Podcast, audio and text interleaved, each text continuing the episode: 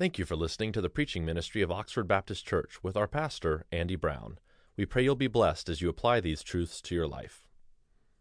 We begin this morning. I want to do things just a little different than what we normally do. I want to show you a video clip this morning and let you look at this clip that's going to come up in just a few minutes. So, this clip is from the 1940s.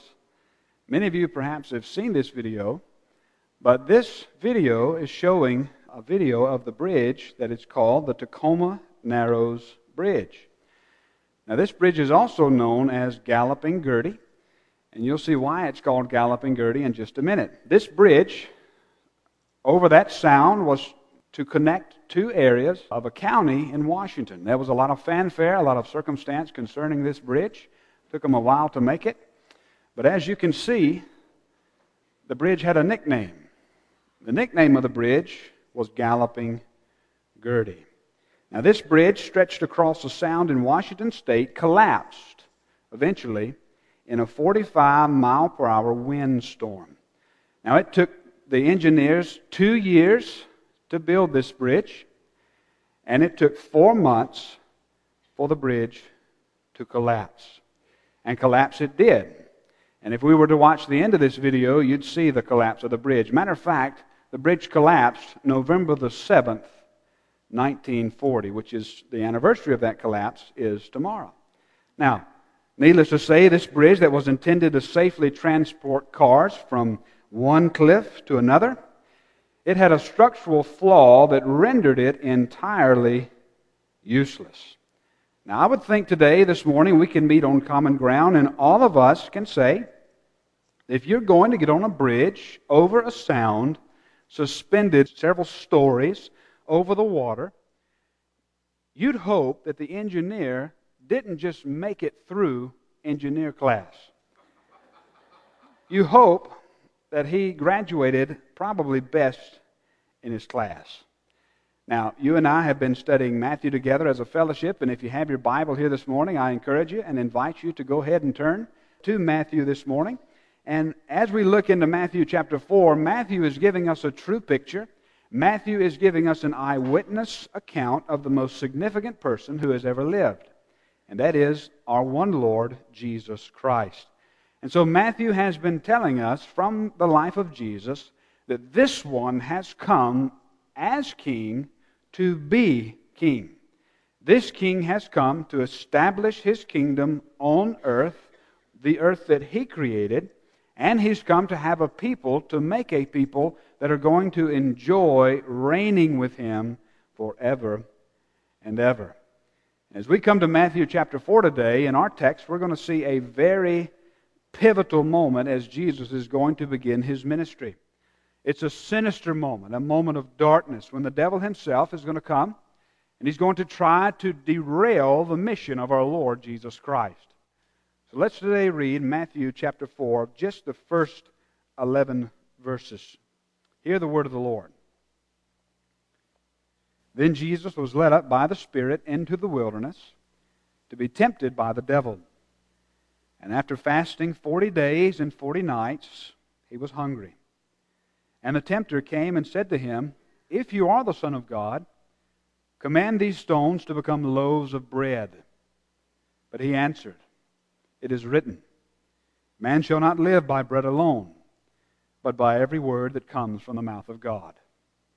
Then the devil took him to the holy city and set him on the pinnacle of the temple and said to him, If you are the Son of God, throw yourself down, for it is written, He will command His angels concerning you, and on their hands they will bear you up, lest you strike your foot against a stone. Jesus said to him, Again, it is written, You shall not put the Lord your God to the test. Again, the devil took him to a very high mountain and showed him all the kingdom of the world and their glory. And he said to him, All of these I will give you if you will fall down and worship me. Then Jesus said to him, Be gone, Satan, for it is written, You shall worship the Lord your God, and him only shall you serve. Then the devil left him behold, angels came and were ministering to him. Let's pray together. Father, we are grateful for the opportunity that you've given us this morning. And Lord, thank you that we have a Savior who is strong, a Savior who has been tempted as always as we are, except without sin. And it's Him that we hope, it's Him that we trust, and it's Him that we proclaim today in the power of the Spirit to the glory of God. Be with us today, we pray, in Jesus' name. Amen. As we see this text today, as we see, as we enter this narrative, Jesus, listen carefully, is voluntarily subjecting himself to temptation. Voluntarily, by his choice, subjecting himself to temptation. There's one reason why he's doing that. The reason that Jesus is subjecting himself to temptation by the devil. All of us have been tempted before. But I don't know many of us who have ever been tempted by the devil himself. The reason that he's doing that is because of you. The reason he's voluntarily subjecting himself is for your sake and my sake. You see, this is why Jesus is led by the Spirit. So today, what I want us to learn from this passage is I want us to learn four truths about Jesus and his mission. And we're going to see exactly if Jesus is doing this for our sake, if he's voluntarily subjecting himself to this for our sake, then what this temptation account tells us is not only who he is, but it tells us what he has come to do. What did we see just as we read? We see this Jesus, our one Lord, our Savior, Jesus Christ, overwhelmingly conquering temptation. And so today we're going to look at the strength of our Savior. And after we have seen him, after we delve into this text and we proclaim Christ, the only alternative for us will be to worship Him. The only alternative for us will be, after we've seen Him, to put our wholehearted confidence in Him. So, number one this morning, if you're taking notes, number one, Jesus gives us a better longing.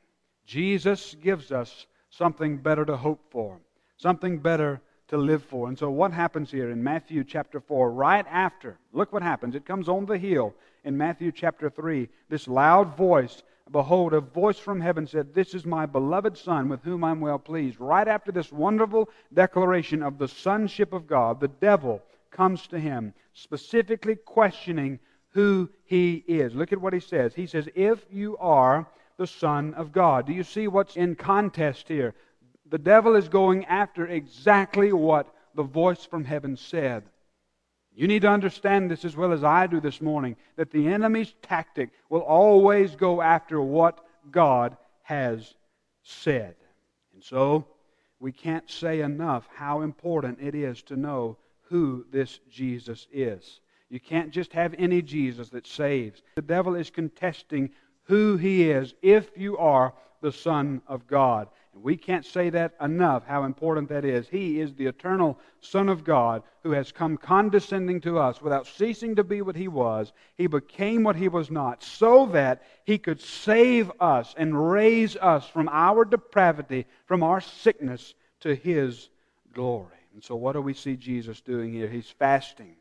Jesus is hungry. What does that tell us? That this Jesus is not some third being. This Jesus is truly man. This Jesus is truly God in one person, our one Lord, Jesus Christ. And so the enemy, who has been tempting since the very beginning, comes to offer him food of all things, comes to tell him that there's something that he is lacking.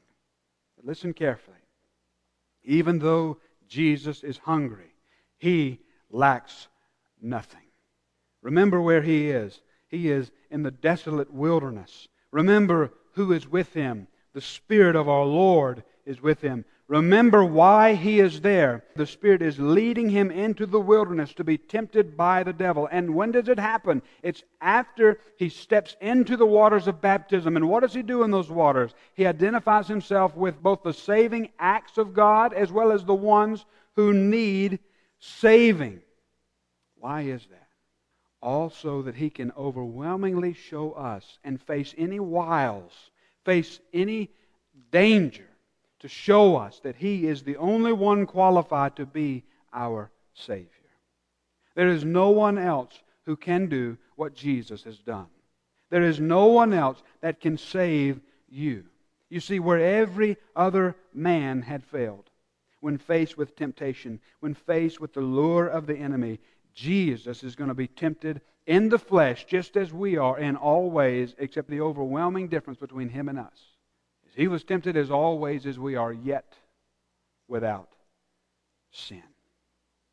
So the enemy comes to him. Look at what he says Command these stones to be bread, the devil says. Aren't you the Son of God? Surely the Son of God, the God of the universe, shouldn't like anything, especially something so essential as bread. Have you ever heard those own words in your life? As you are trying your diligence to wholeheartedly trust in Jesus, have you ever heard the words in your life? Listen closely. Learn from the playbook of the enemy. Satan will tempt you. He will come to you by trying to tell you that what you have in God is not enough. He will come to you and tempt you by offering you something that has the guise of satisfaction. But in reality, if you're in Christ, you have already everything that you need. That's what Peter says. We have everything that we need to live godly in Christ Jesus.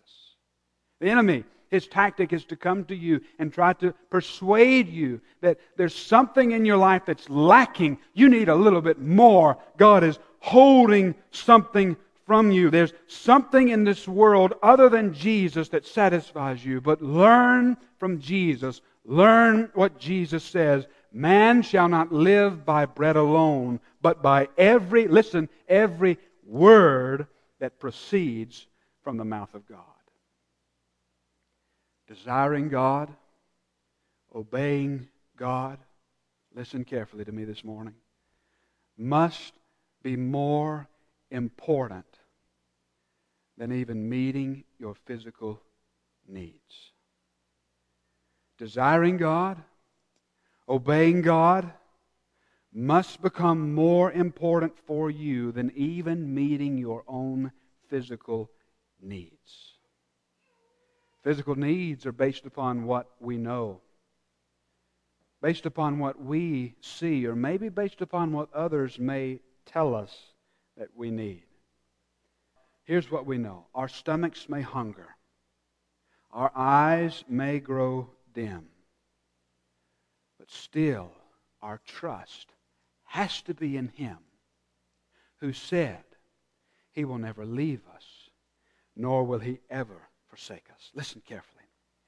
Physical pain, physical affliction is but for a moment.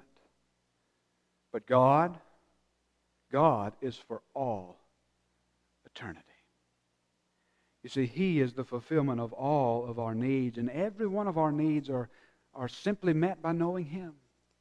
He is the fulfillment of all of our needs. And so, this is why I'm, I'm so excited to preach this message today. And what a wonderful act of providence that we have to think about these things as Christians. This is why these times in our country, what's going on as you and I are in the midst of this election year, are so good for our church. What do I mean? I don't just mean Oxford Baptist Church, I mean the church all over America. Because we look at our world and it's beyond the doubt that there is a serious crisis in our culture. We as a society are losing our moral moorings as a culture. We're losing the ability to determine what is right and what is wrong. Questions have arisen in the last five years that have never arisen before in the history of humanity. And all of the questions that we are redefining things and saying this is that, all are basic as to what is right and what is wrong. And let me just assure you of this. There's going to be more questions will come as we as a culture drift further and further from the dock of truth into the sea of relativism. More questions, questions that my children are going to face that have never been faced before. Maybe some of those movies that we used to watch when we were younger about artificial intelligence, whether or not those things are true, human cloning, all of these questions are going to come within my children's generation. And as we lose our moorings on basic right and wrong, we're drifting further and further into this sea of relativism where what's right is dependent upon only one thing, and that's whether or not you think it's right or not. This election year is really historic. It's historic for so many reasons. And never before have I seen such divisiveness between people who love Jesus. I was just talking with one of my friends last night and understanding just how divisive everything is, and everything is divisive between Christians over which candidate is best to lead this country. And I was talking this morning with my little five year old, and I asked her this morning, I said, Adelie, who are you voting for? And she's been very keen, at least in my estimation, of a five year old. She's looked. And I said, Who are you voting for? And you know what she did first? You know what she did? She hesitated. She did give an answer. I'm not going to tell you what her answer was, but she did hesitate. Before she gave an answer, she hesitated. And let me just say this her hesitation is right where all of us need to be. Listen, not just in this election year, but in every election year. So I've just been paying attention. And I wonder, I wonder, in all the crosstalk, how often what is said in those conversations really reveal the longing of our hearts. What's the better that we're longing for? Is it less taxes? Better health care? Feeling safer? None of those are bad things, right? None of those are bad things for you and I to hope for, but ultimately, what are we who claim the name of Jesus to hope for? Jesus taught us to pray as He came infiltrating enemy territory. He taught us to pray, Thy kingdom come, Thy will be done on earth, just as it is in heaven. So, what do we say? We say as we go to that election booth, we say and we mark our ballot, whatever direction we put, we say and we should say, even so, come quickly, Lord Jesus. So learn from Jesus and make sure that as we go into the booths, our hearts are set on seeking the Lord God, on seeking and seeing the kingdom of God come. And when He comes, listen carefully, this is the hope of the Christian. When He comes, He's going to make every kingdom every politician bow to him and declare him as Lord. Don't settle, believer, for anything this world offers. Don't settle for anything this world can offer. Seek Jesus. And let him be the determining factor in how you vote and when you vote. And oh, that God would teach us this lesson in the first point. Oh, that He would take our hearts to the place where nothing else will do except Jesus. Are you there? Is your heart there? That you can confidently say that you are placing all of your hope in Jesus. And as a result of that hope that you have in Jesus, then you go out and you live your life. The way that you live your life in the wisdom of our Lord, voting for your candidate, but knowing that your hope's not in a candidate. Your hope ultimately is in a king who is coming. And when He comes, He is bringing healing in His wings. He is bringing salvation. He is bringing His kingdom come. There's a song that I think of. It's like the then contemporary singer, and he was a contemporary singer back in his day. You know him, George Beverly Shea. He used to sing a song, a song that I want us to sing together today. And what's the name of that song that made him so famous? I'd rather have Jesus. Steve, would you lead us in that just for a moment? Let's sing this song together. M506 if you need the world.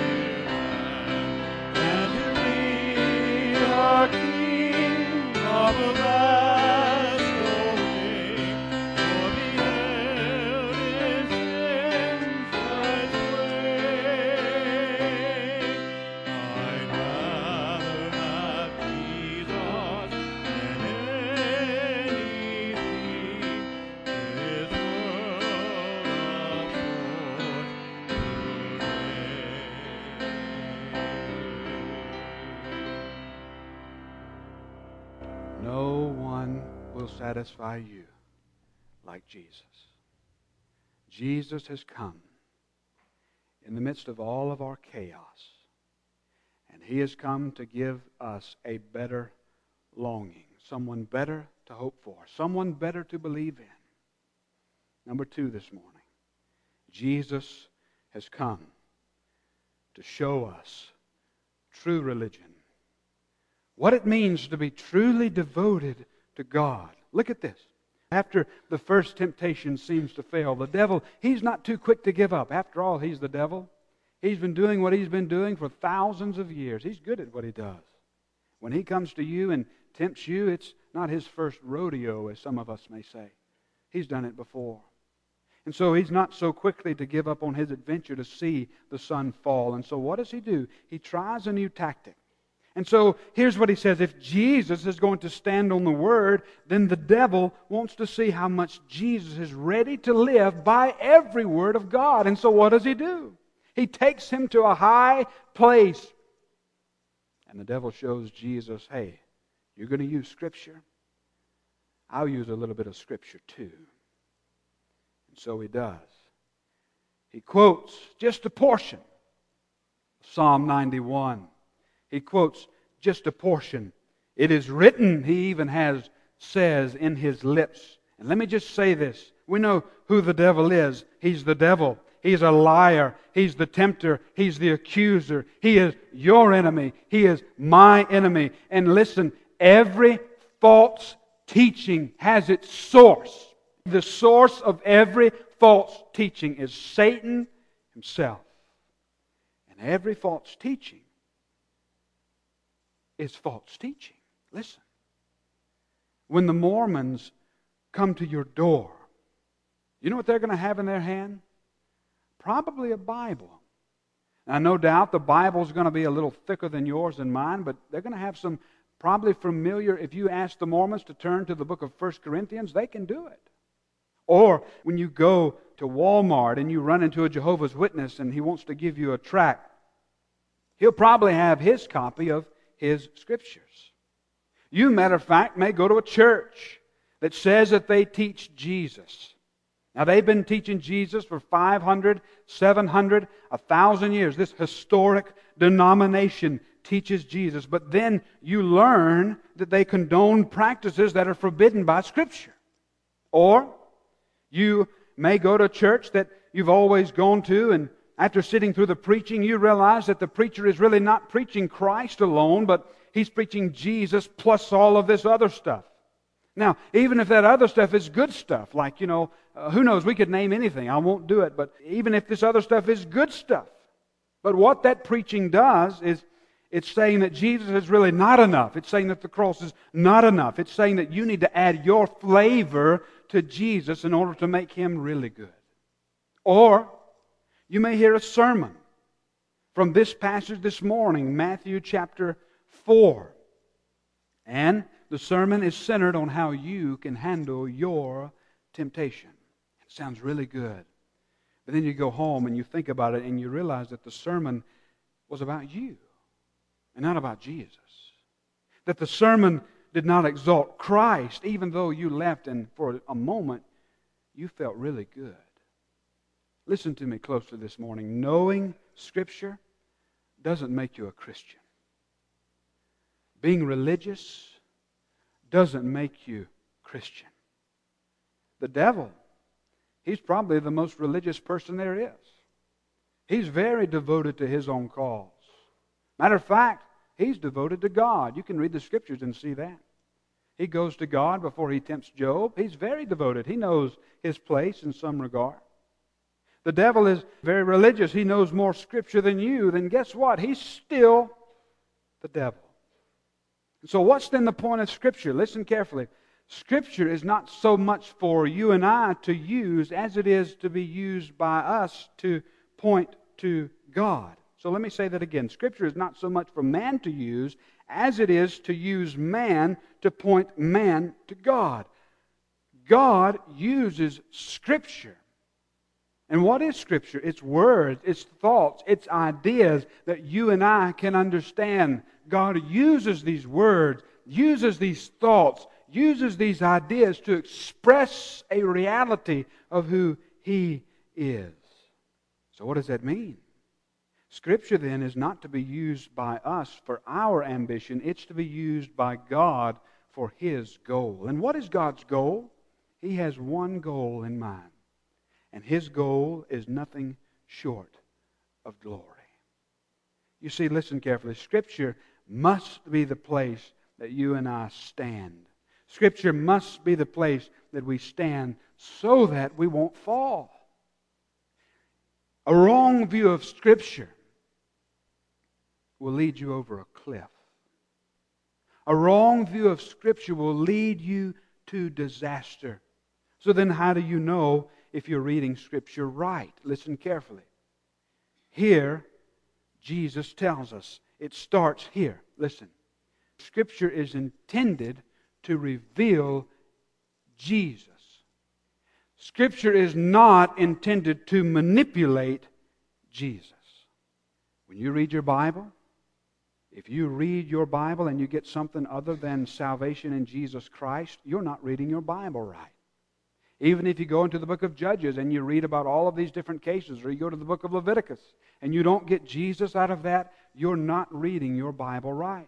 And so, listen, if you are at the heart of your desires, then let me say it plainly to you. You are not worshiping God, you're worshiping yourself. What's Satan do here? Look at what happens. Look at how Satan uses Scripture. This is important for us. He quotes Psalm 91, but look at how he uses it. He uses it for his own purposes. He quotes from verse 11 and 12, but he conveniently leaves out what comes next. Listen to Psalm 91 this morning, beginning in verse 11, just as Satan quoted For he will command his angels concerning you to guard you in your ways. On their hands they will bear you up, lest you strike your foot against a stone. Now, that's what Satan said to Jesus. Now, listen to the next verse. If we were to just keep going, this is beautiful. You will tread on the lion and the adder. The young lion and the serpent you will trample underfoot. Oh, if Satan would have just kept going just one more verse, he would have seen his own defeat. He would have seen his own end, but he stopped it short of Scripture's true intentions. He stopped it short from letting Scripture speak for itself. Satan doesn't want us to use Scripture as God intends. Why is that? Because God intends to conquer Satan. And he intends to conquer all of those who gladly follow him. Number three this morning Jesus has come to conquer the world.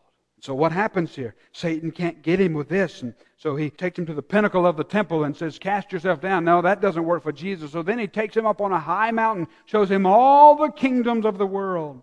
So if Satan can't get him with Scripture, he's going to appeal to the very purpose that Jesus came, and he's going to offer him a counterfeit.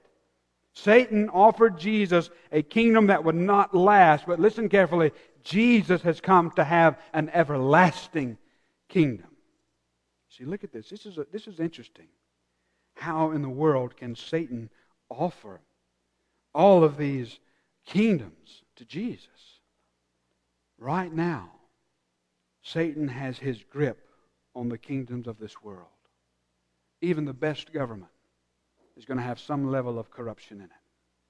Even the best attempt at society is going to fall short of what God's desire for it to be. Jesus has come. In the midst of an enemy who has a stranglehold on the kingdom of this world, Jesus has come to remove the death grip of Satan and to take over the world. You see, what has Jesus done? He's come into enemy territory to redeem. He's come into enemy territory to recapture to restore the kingdom of this world. As Revelation chapter 11 says, the kingdoms of this world has become the kingdom of our Lord and of his Christ, and he will reign for how long? Ever and ever. So Satan takes him up and says, Look, if you'll just bow to me, then I'll give you all this. But the way that Jesus was to conquer the world was not by bowing to Satan way that Jesus came to conquer the world was by a cross. And the way that he would conquer the world was by taking the form of a servant. As Philippians says, being born in the likeness of men, humbling himself by becoming obedient to the point of death, even death on the cross. Now, listen to this next part in Philippians. Therefore, because of all that, because this was the way that God became king, because this was the way that he conquered the world, because he went and embraced death for me, for you, because he went to the cross. Therefore, God, what has he done? Highly exalted him. And he has bestowed upon him a name that is above every name. And what happens at the name of Jesus? Look, Satan says, bow to me, but Satan just didn't realize, or he did. That's why he wants him to bow and subvert his mission. At the name of Jesus, every knee should bow in heaven and on earth and under the earth, and every tongue will confess that Jesus Christ is Lord to the glory of God the Father. Look at what Jesus says to Satan. Look at what he says here in verse 10. Be gone, for it is written. Look at this. You shall worship the Lord your God, and him only shall you serve. He's speaking in the future. You shall do these things. He's saying to Satan, You may tempt me today, but there's coming a day when I'm going to call you to account because, see, Jesus knows what is coming. He knows the time when, after the cross, when after the resurrection, when after making a full penalty for sin, undergoing death, and raising humanity up again by his resurrection, he knows that Matthew 28 is coming, where Jesus says, after the cross, after the resurrection, Jesus says, All authority has been given to me. And listen carefully to me this morning we as his followers, as those who have received Jesus by faith. Do you ever wonder about that language? Not just received about Jesus, but we have received him by faith. We get to go in his authority everywhere we go. Everywhere we go. Temptation although the fire may burn in our hearts, it does not have to have sway over us anymore. Death, even though it may seem like that we may have loved ones in the ground, they've been in there a long time, because of Jesus, death does not have the final answer. Jesus has the final answer. And his final answer is nothing short of glory. His final answer is nothing short of victory. And listen, He came to this earth that He created so that He could secure such a hope for me and for you. All of those who by faith trust in Him. And we get to go in His authority everywhere we go. Think about that. Jesus, what's He say in Matthew 28? He says, All authority has been given to me on heaven and earth. And as John says it, as the Father sends me, so send I you. All authority has been given to me. Now, go in the power of the Spirit and preach the good news. Proclaim good news to those who are in captivity of sin. Preach to them and tell them that they don't have to be in sin anymore, that there is victory, that there is hope. Victory alone in Christ alone because He has conquered for us one time for all time.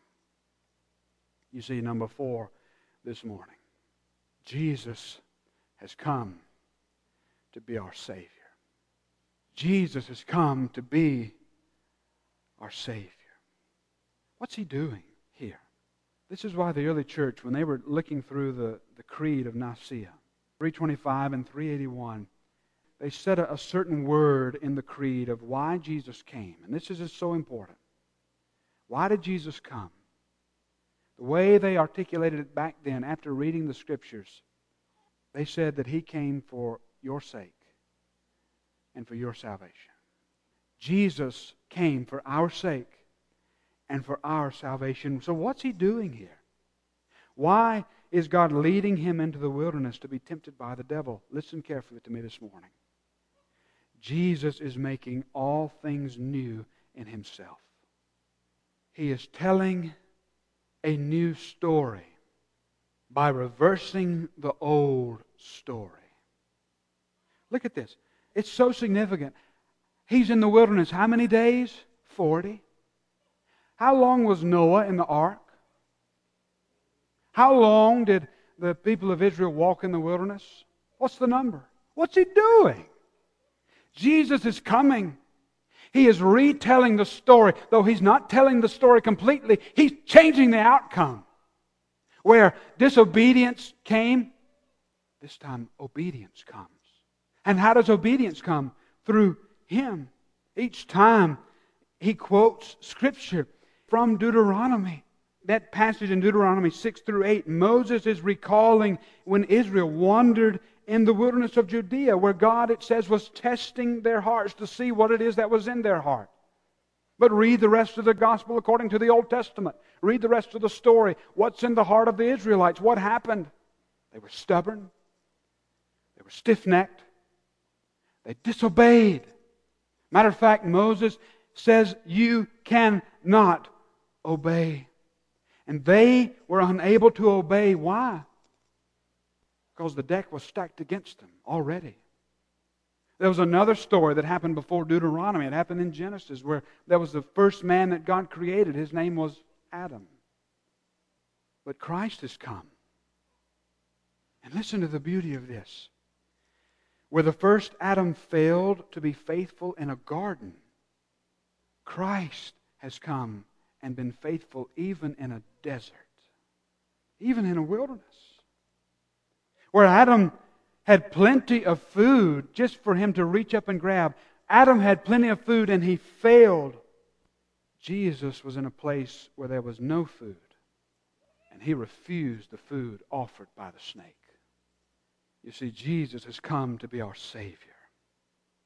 Jesus has come to begin a new day.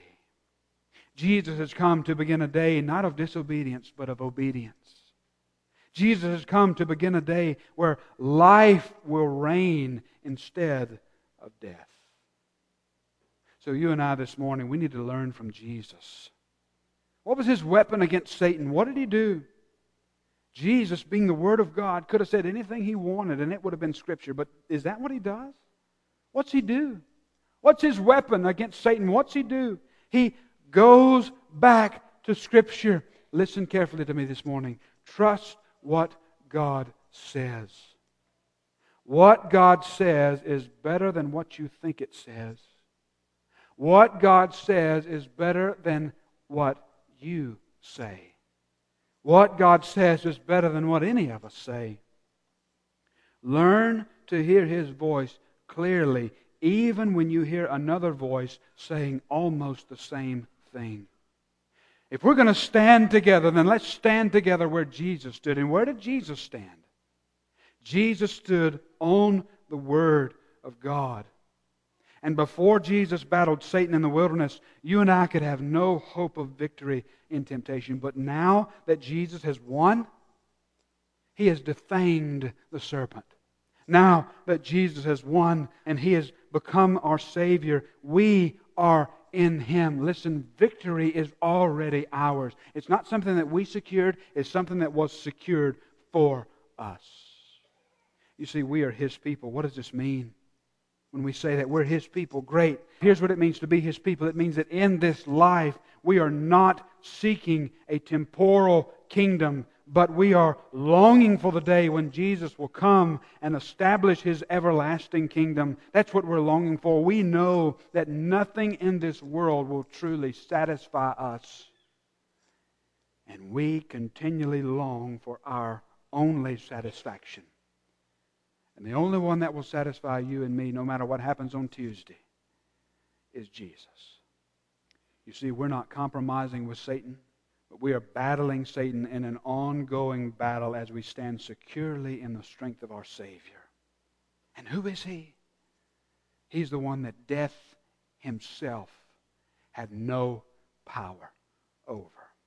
Now, I want us to think together this morning. Let's all think together at the end of this message, after seeing Jesus as an all sufficient, strong Savior, where are you standing? Are you standing on a bridge that leads to nowhere? A foundation that ebbs and flows with the nearest breeze? Or are you standing confidently on the rock of your salvation, the rock of ages? One footing will collapse, but the other footing will save you, not just in this moment, but for every moment.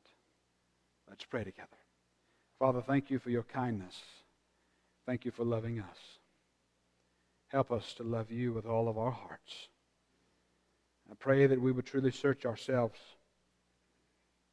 and that the Spirit's work would have your work in our hearts as we determine where it is that we place our hope.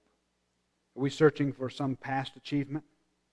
Or are we searching for the one who has conquered for us through his past achievement? Jesus, our strong Savior, our King. Father, you know every heart here. And it's my prayer that you would give strength to those who need it. Strength to those who need to call upon you for salvation. And Lord, save them, I pray. In Jesus' name, amen. We pray God will use this message for His glory in your life. If you would like more information, please feel free to contact us at info at oxfordbaptistchurch.com.